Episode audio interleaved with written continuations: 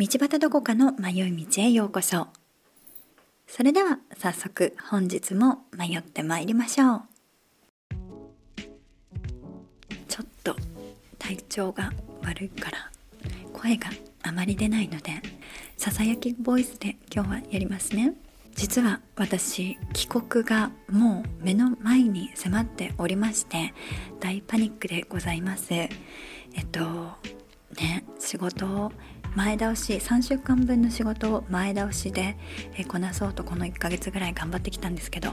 全然終わんないですね。ねえ、びっくり。どうなるんでしょう。あ、ちょっと猫ちゃんがいるから音が入っちゃうかな。もうね、無事に日本に帰れるのか、私は帰れないのか、どうなんでしょう。もうね、これ私毎回やるのがね、あのパスポートが見つからない事件ね。うん、みっかまえにあちゃんと今回はパスポートを直前じゃなくてちゃんと探しとこうと思ってみっかぐらい前に探したんです。見つけたんですね。いつもの場所にありました。よし、じゃあこれは持っていこうって思って入れたと思ってた場所に今日確認したらないっていうね。はあ、困った困った、大パニック。子供のね、アメリカのパスポートはあるんだけど日本のパスポートがないとか、はあってなって、でもね、無事に見つかりましたので、とりあえず帰る方は帰れるけど荷造りが終われば帰れますね。頑張ろう。ウォールマートがにじゅうよじかん営業だったのに、昔まで。でも今もう、うちの近くのウォールマートはにじゅうよじかん営業じゃないってことに今日気づきました。へーって、これから私の夜逃げスポットがなくなっちゃうと思って。だけど朝ろくじに開くみたいだから、ちょっとね、あの買い足ししてから日本に帰ろうかなって思ってます。えー、っと今日はお便りをいただいたのでまた読ませていただきます。なんかね、最近すごいね、優しいメッセージがたくさん届くのでとても感謝しています。ラジオネームタグさん、とこがさん、はじめまして。この度はこのポッドキャストに出会えたこと、そして配信をしてくださっていること、感謝を申し上げたく感想を送らせていただきます。少し長くなってしまうかもしれませんが、最後まで読んでいただけたら幸いです。私は毒アメのコラボ会を通してどこかさんの存在を知り、現在このポッドキャストを最初から聞いています。かっこ現在はにじゅういっかいめの不幸に救われるまで聞いています。お上品で美しいお声からたまに出てくる美発言、そしてユーモアあふれる表現がたまらなくツボで、毎回楽しく拝聴しています。あ、それくらいまでがいいかもですね。その後を聞いたらどんどんどんどん、うん、B になっていくからね、うん、まあ、聞いてくださってありがとう。さて、どうして今回感謝を申し上げたいかと言いますと、このポッドキャストを聞き始めたことをきっかけに、自分の祖母がマルチ商法にどっぷりハマっているということに気づき、そのことについて母と祖母のやってるマルチ商法や、母自身が信仰している宗教について、彼女がどう思っているかについて話すことができました。かっこ母は仏教系の宗教を信じており、私もたまにお参りに行きます。これはポッドキャストに出会えなければこういう話をできなかったので本当に感謝です。宗教に世、マルチ商法、スピリチュアルは私には無縁だと思っていましたが、こんなにも身近だったことに驚きました。そして身近だからこそ、今後の自分の身にも起こった時は仕組みをこのポッドキャストから学んでいますから、自分の人生のスパイス程度で程よく取り入れることができると自負しております。人生悩める日々ですが、私もどこかさんのように迷いながら自分の人生を楽しんでいこうと思います。私が言うのも恐縮ですが、一緒に迷ってまいりましょう。今後のご活躍を応援しております。ということでね、タグさんいただきました。ありがとうございます。すごい嬉しい、こういうお便りいただくと。お聞きくださり本当にありがとうございます。この、そうね、この方もおっしゃってくださいましたけど、宗教とかマルチスピリチュアルは、ね、無縁だと思っていたけど意外に身近だったってことに気づいたっていう。それでお母様やおばあ様がやっているマルチとか宗教についてね、どんな内容を話したのかは分かりませんが、それについて話すことができたっていうのはとても良かったのではないでしょうか。私はね、あの何度も言うけど、それをやっていいと思ってるんですよね。でもそうね、自分が自分のいる立場を一歩下がって考えることができて、その中でやっていける分にはとても、えーと、人生において有意義な時間になったりすることがあるので良いと思いますが、その盲目になってしまうようにこうただただ信じているというのはちょっと逆に怖いところもありますよね。なぜなら他人の意見や周りが見えなくなってしまうのでちょっと怖いですよね。でもそういうことについてお話しすることができたことを本当に嬉しく思います。そしてこれからも一緒に迷っていきましょうね。お便りありがとうございました。もう一通お便りいただいたのでご紹介させていただきます。迷い道ネームルンペルレッドさん、道端どこかさん、はじめまして、ルンペルと申します。私は毒アメが好きで聞いていて、この前コラボをきっかけにどこかさんのポッドキャストを聞き始めました。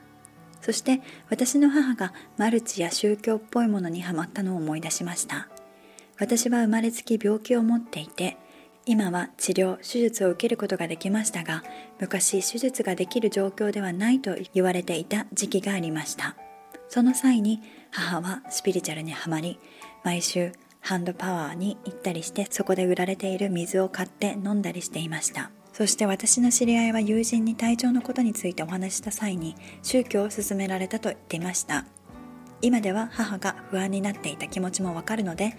責めることもないですが、私みたいなのはカモになりやすいのかなと思いました。長々とすみません、ということでいただきました。うーんねえ、ご病気が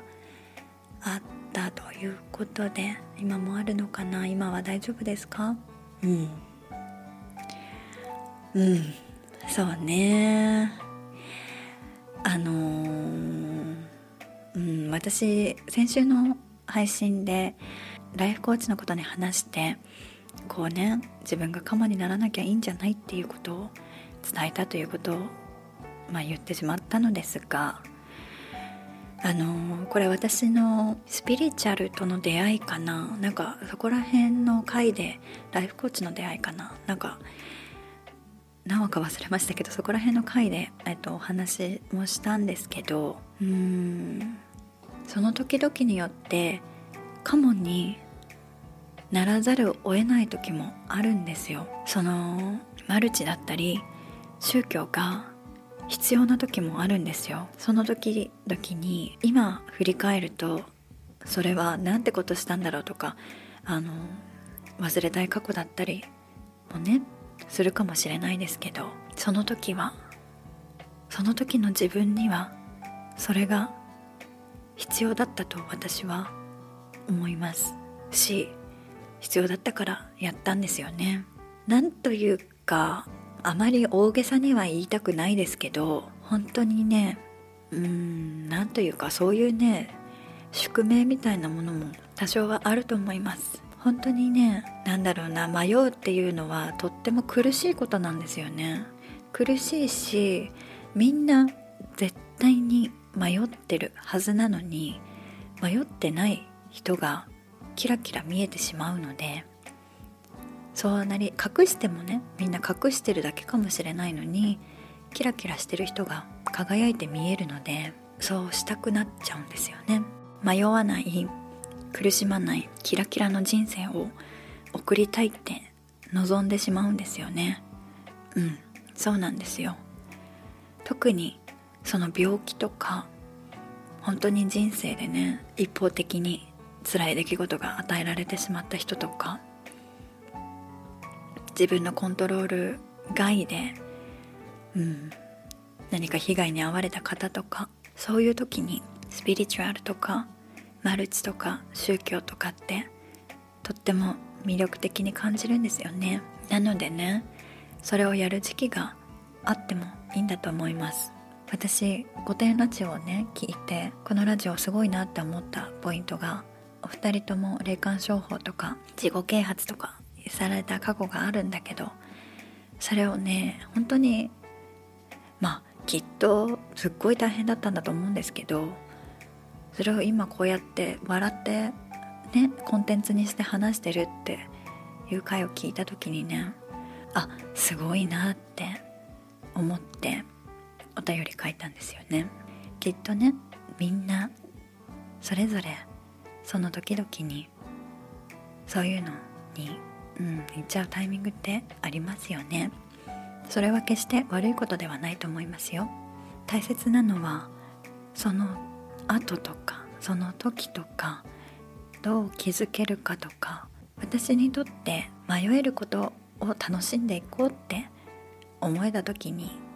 少しねいろんな呪いが解けたって話は前にもしたとは思うんですけど、これからもきっと迷いながらね、私も何がこれからあるのかまだ全然わからないです。でもその時々に自分に与えられたその状況だったり選択だったりでベストなことを選んでいけたらいいのではないでしょうか。なんかね変な言い方、これね宗教的な言い方かもしれないですけど、全てのことはこう益となるようになってるなって今は思えるようになりました。あの経験がなかったら私今の私はいないですし、こんなんか偉そうなこと言ってるけどそんなこともないですよ別に。あの偉そうなこと言ってるけどね、あの、うん、日々あのひよこ買ってくる夫と喧嘩したりいろいろありますけどまあそれもそれでいいのかなって思って楽しんで悩んでいけたらなと思っております。ルンペルさん、お便りありがとうございました。またお便りくださいね。